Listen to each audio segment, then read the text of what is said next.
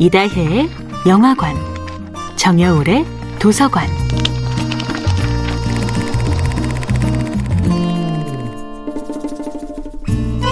안녕하세요. 여러분과 아름답고 풍요로운 책 이야기를 나누고 있는 작가 정여울입니다.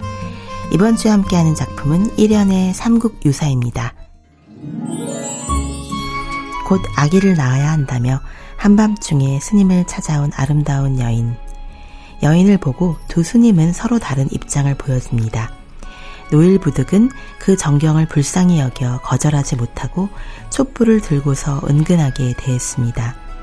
고통받는 여인을 안쓰럽게 여기는 마음.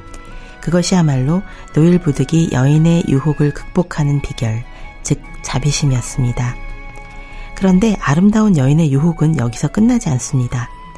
여인은 해산을 마치자 목욕하기를 청했습니다.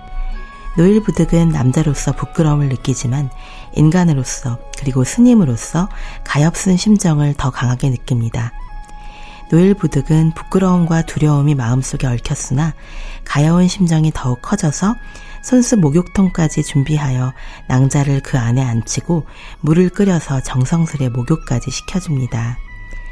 관음보살의 현신인 그녀가 목욕을 시작하자 목욕물에서 신비로운 향기가 피어오르며 그 목욕물이 금빛 물로 변하기 시작합니다. 그리고 여기에 아름다운 여인의 마지막 유혹의 대사가 있습니다. 우리 스님께서도 여기에서 같이 목욕하십시오. 노일 부득은 마음속으로 엄청나게 괴로웠지만 마지못해 여인의 말을 따릅니다. 여기까지 여인의 간절한 부탁을 마지못해 들어주기는 하되 여인의 유혹은 거절해야 하는 노일 부득의 마음은 얼마나 괴로웠을까요? 그러자 아름다운 여인의 유혹에 굴복하지 않고 그녀를 오직 가련한 중생의 한 사람으로 정성껏 모신 노일 부득의 정성에 감동한 관음보살이 마음을 바꿉니다. 드디어 관음보살이 자신의 본색을 드러낸 것입니다.